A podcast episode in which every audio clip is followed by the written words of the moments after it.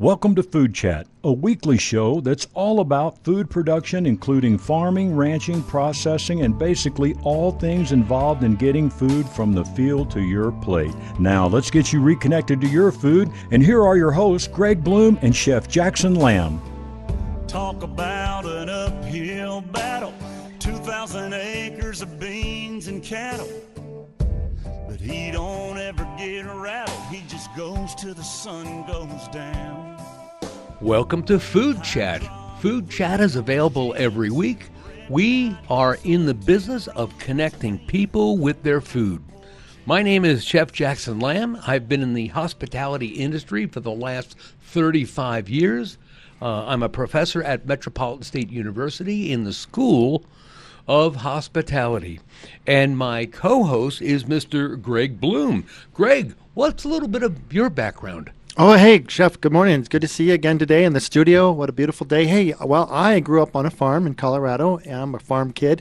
And then I spent 30 years working in six different USDA food plants. So I've spent my entire life in food production. Very good. So you're really uh, back of the house, working with the farmers and the ranchers. And, and my career has been in the front of the house, working with uh, bartenders, the guests, sommeliers, and uh, and all of that. Exactly. I get the food in the box and then out of the box and out to the customer is your your department. That's exactly correct. Anyway, today we're going to be talking about wine, and our guest today is Mr. Scott Thomas with the uh, uh, Grappolo Wine School. Scott, did I pronounce that correctly? You did almost, Jack. It's grappolo. It is a, the Italian word for grape bunch. Very nice. Thanks, Scott. Hey, Scott, you know, um, I'm a, a, wine educator, but, you know, when I go up against somebody like you, I realize that, you know, I'm in grade school. That's for sure.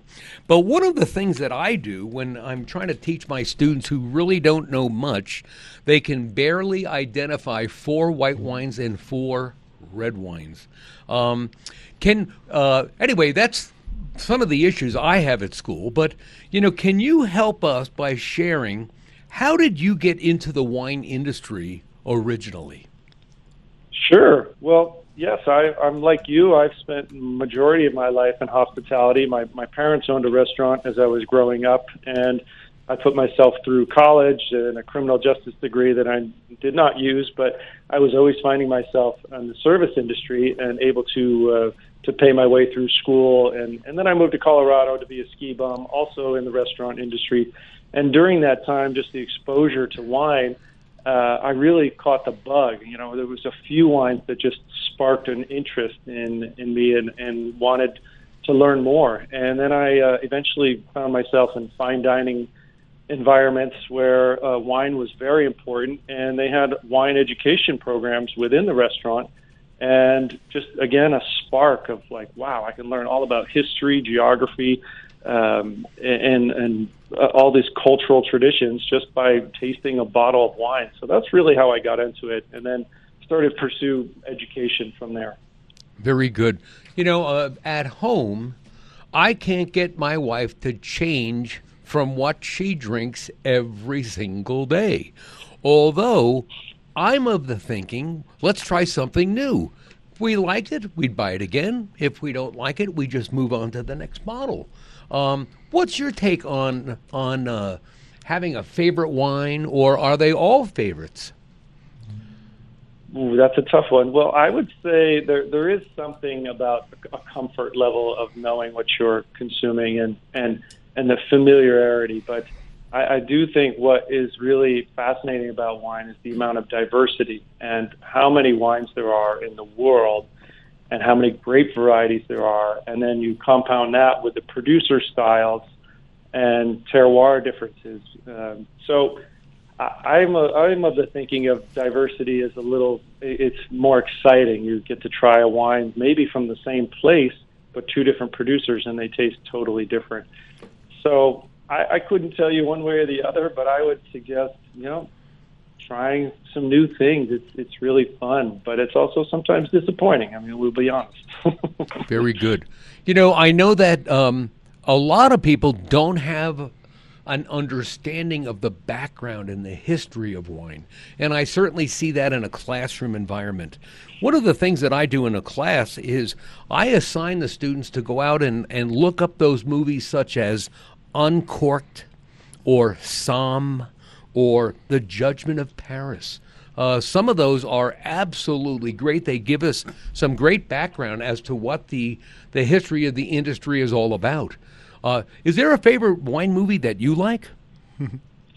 Ooh, uh, I do love Somm it, it, it, because it does really look at the the testing process and how rigorous it can be and how serious it, it is.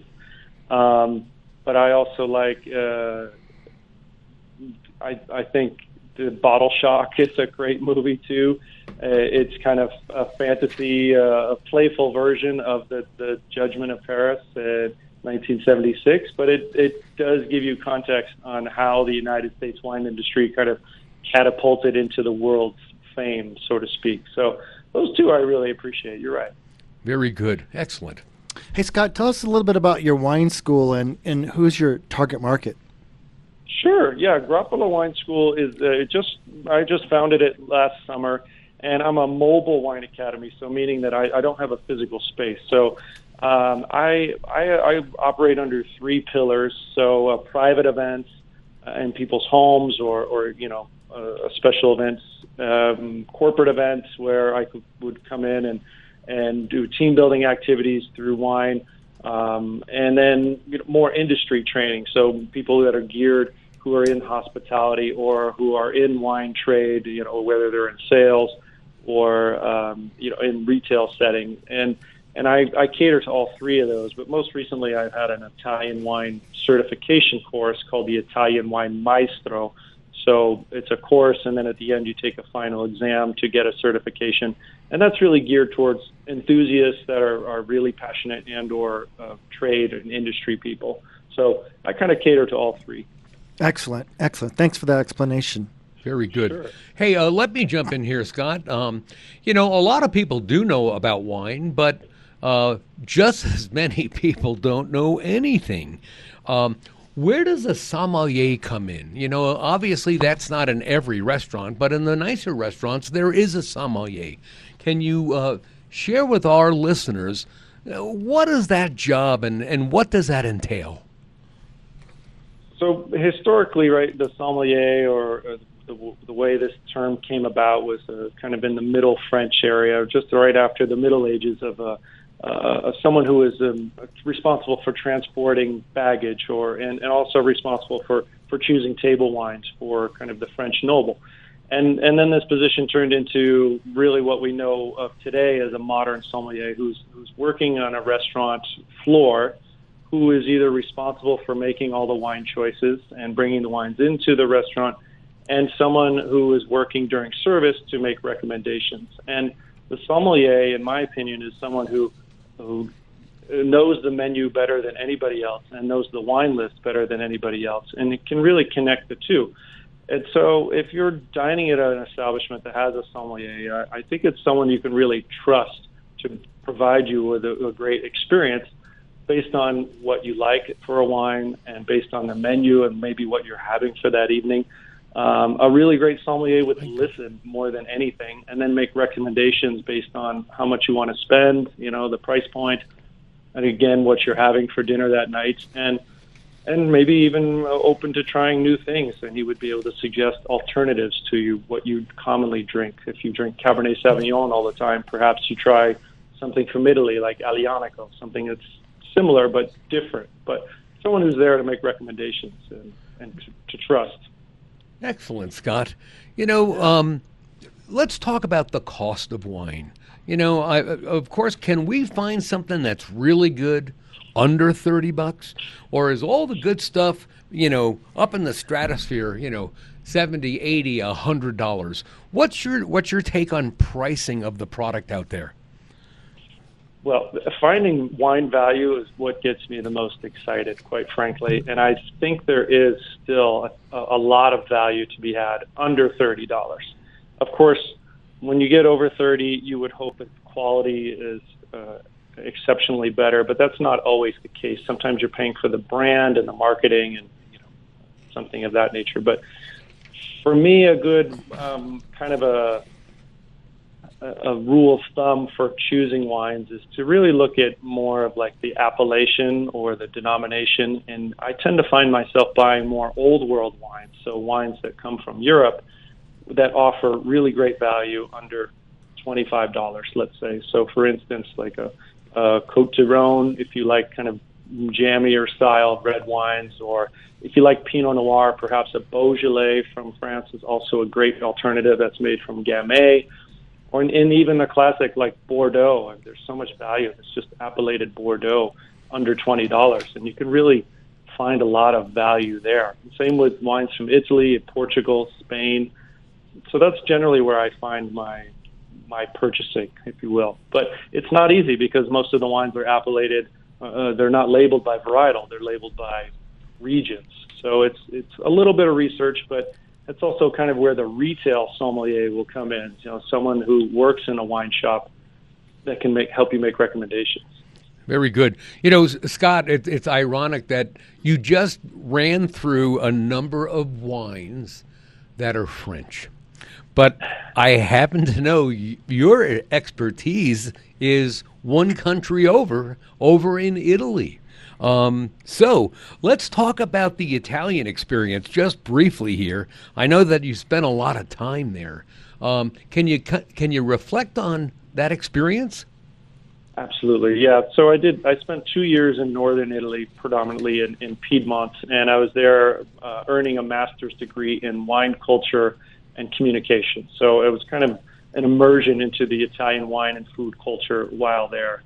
And during my time there, I, I was able to travel quite a bit throughout Europe, and I'm so fortunate for that, and and really learn a lot more about the culture and traditions of, of wines from this area.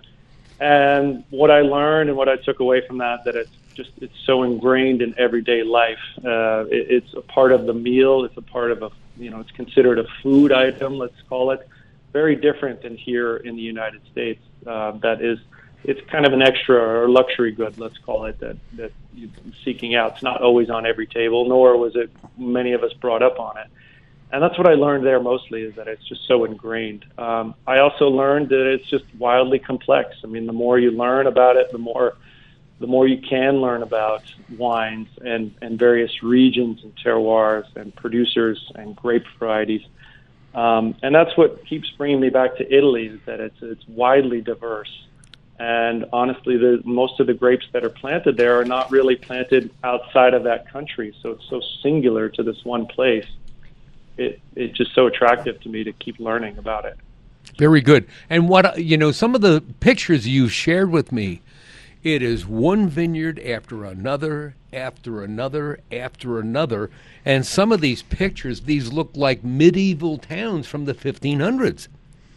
Uh, most of them are, yes. So the, the, they are, and a lot of the the villages, let's call them, are are on hilltops because predominantly Italy is a hilly country. There's very few flat areas, and going back historically, based on um, you know preservation of, of a community, most of the villages are, are are situated around hilltops just for protection, and a lot of the vineyards kind of slope off of those hills from there. And there are some regions that are just contiguous vineyards and it's just one after another. But then you get into regions like Tuscany, let's call it, where there's a lot of uh, nuance to the slopes and, and there's pockets of, of, of, of vineyards intertwined with orchards and pastures and trees. And that's kind of what Italy was, I think, historically, is that there were small vineyards owned by, by uh, small owners. And and now things have kind of spread out. I think it's just based on demand and just uh, the economy of goods. Very good. Hey Scott, this is Greg, and you know I have to confess I don't know a lot about wine. Um, uh, unlike my counterpart here, at Chef Jackson Lamb, who teaches a wine class, but uh, you know I hear a lot about uh, tannins, and and I have a question for you about you know what is a tannin and how do, how does your tongue pick up the taste? So maybe you could explain tannins and how they mix on your palate with other foods to make the, the wine tasting experience so enjoyable with, with certain foods? Sure, sure. Well, tannins are a naturally occurring compound, and, and they're not only found in, in grape skins, but also in in food items. Um, think of black tea or chocolate. Uh, so they're they're common they're common in other items that are um, that we consume naturally. So a good indication of tannin. Let's say you take a uh, English breakfast tea and you let it steep for an hour. You know, really extract it, and then you taste it, and then you notice this astringency on the in your mouth. And that's what tannins do in, in red wines predominantly, not necessarily white wines. Um, so they create this astringency and this uh, kind of, uh, um, I would say, kind of a, a dryness in your mouth. And it, it's predominantly found in the very front part of your teeth. So if your teeth feel maybe a little bit woolly or more like velvet, and on going up into the front of your gums, that's where you can perceive grape tannin. There's also tannin in the oak that uh, red wines are generally aged in, and you sense that in the back part of your tongue. Um, and then the stalks also have some tannin in them as well, and those are a little bit more green, if you will. And I, as far as you know, food and wine pairing of, of wines that are very tannic, um, those can really help um, combine uh, a, wine, a, a food that has a lot of fat in it with a, a tannic red grape wine. So let's say you you have a grilled ribeye, it has a lot of marbling and a lot of fat and flavor, and uh, a, red wine that is quite tannic, like let's say maybe Cabernet Sauvignon or even uh, from Italy Nebbiolo-based wines or, or Sangiovese. These really help kind of they combine together and kind of more complement each other. So the tannins would be reduced from the fat uh, on the in the in the food, and the food would become maybe a little bit more kind of mm, silky in your mouth. I don't know how else to describe it, something of that nature. But tannins are especially complicated. Uh, most of the red grapes have various degrees of tannin. Um, if you don't appreciate that astringency, there's there's plenty of red wines that are less tannic, um, like a grape variety that I mentioned before, like um, Gamay, Pinot Noir, or even Barbera, you know, things of that nature. Very good, uh, Scott. You know, the you mentioned earlier that the tannins you feel that on your teeth, and uh, and you you said it, it's kind of a woolly sensation. My wife has a phrase at home, and she says, "It feels like my teeth have sweaters on." and when you said that about tannins, you know, she's uh, kind of hung up on Chenin Blanc but every once in a while, I've got a bottle of Merlot open or Cabernet or uh, or a Barbera, and I'll say, just have a sip of this, and I get that kind of a response. Um, one of the most confusing things out there, Scott, is probably trying to pair wine with food. And so you've given a couple of great examples already, such as a big grilled ribeye or whatever. But what are the common rules of the road when you're trying to have a Sunday dinner party the family's coming over. Um, uh, what are the rules of the road on picking a wine to match the entree? Ooh, yeah. So that this could be as complex as you want it to be. It's a really fascinating subject, uh, the wine and food pairing and how they work together. So it's uh, it's almost like you have to have um, a good amount of knowledge of the wine um, prior to because you could start in two places. You can revolve a, a meal around the wine itself, or vice versa. You start with the food, and then you choose a wine to pair with that food. And I think the latter is, is a is a more um, a better approach in, a, in most of our situations at home. Uh, I mean, one general rule, it's kind of a, a common saying, is what grows together goes together. So you mentioned Chenin Blanc. Chenin Blanc, commonly from the Loire Valley in France. They are known for goat cheese uh, from this area, um, and same with Sauvignon Blanc from the same area, from the Loire Valley. So Loire Valley goat cheese, Loire Valley white wines, they quite go well together. Um, something from Italy, Nebbiolo from Piedmont with white truffles or a, a white uh, mushroom-like dish really kind of go well together. But beyond that, kind of the general rules is that the wine should be more acidic than the food. So again, you might, should have to have some basic knowledge uh, of your of your wines first. Uh, the wine should be sweeter than the food, and I also think uh, that that pairs well with dessert wine. So the dessert wine should always be sweeter than the dessert itself, um, and that also plays into maybe spicy food. So if you like Thai or, or something that's Asian inspired that has a lot of heat, um, you pair that with a sweet wine, and it helps kind of suppress that heat a little bit. Um, I also think you, the wine should have maybe on, on a similar level of, of, of intensity and weight. Um, so if you have a dark piece of, uh, of, of meat, a red meat, then maybe the wine should also be dark and heavy. But if you're if you have more delicate um, meats, let's say a, a piece of, uh, of pork loin, perhaps the wines um, could be a little bit lighter in style. And, and I think that could be same for white wines when you think of maybe sushi or uh, oysters, and those go very well with light, very light body white wines like Chablis or Muscadet um, or, or anything from the coast of Italy. There's quite a bit to say uh, in, the, in the pairings, but if you're looking for one kind of blanket pairing wine, I, I feel like sparkling wine made in a classic method is really a good pairing overall. Same with rosé from all over the world. I could go on forever about this. Sure, you can, Scott. You know, uh, some of the terms that I try to introduce my students to is similarity versus contrast. And I think you've kind of brought that out. You know, if to have a uh, a sweeter wine and with Thai food, you know that Thai food will just light you up, but the sweeter wine puts the fire out. It's a great way to look at uh, the contrasting properties of food and wine. Right. Yeah. Congruent pairings that are like very similar flavors and similar components um, yeah, versus this contrasting pairings. You can have a lot of fun with it. I, I really feel like that's one of the, the beauties of wine and the exploration of it is just the the the exploration. So you if you had two wines in front of you in front of the same meal, it's really fun to try the both at the same time and see which one might work best and why.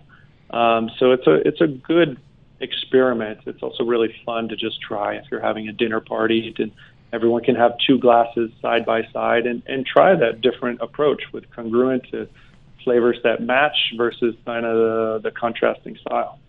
Very good. Those are clever ideas.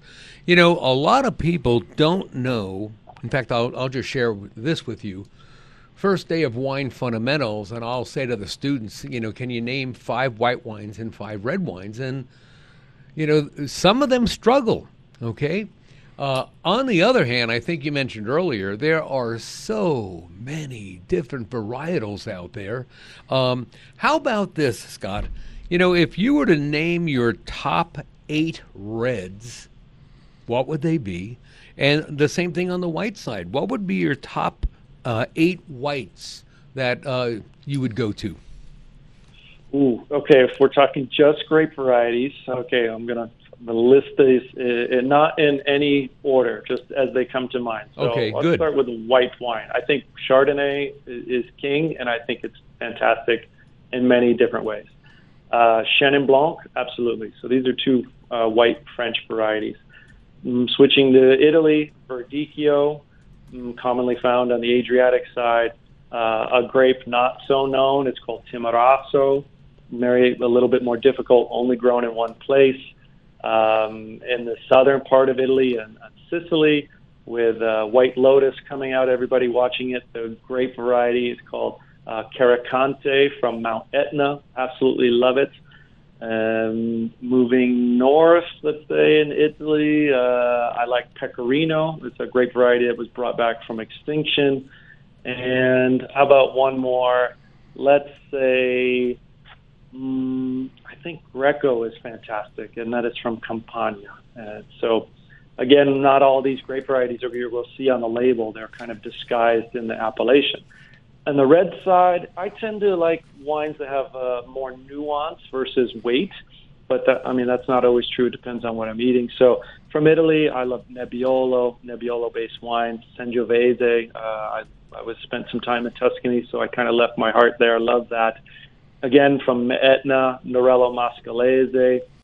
um, from France. I mean, these are like the king of all grapes: uh, Cabernet Sauvignon, uh, Cabernet Franc, uh, Merlot, and those blended together, and, and Bordeaux-like blends, Pinot Noir, of course, um, and just rare varieties that you you don't see outside of their regions, like uh, a, a grape called Schioppettino from from Friuli in Italy, or Schiava uh, up in Alto Adige. So I'm kind of all over the board, but these are the ones that I, I tend to gravitate to.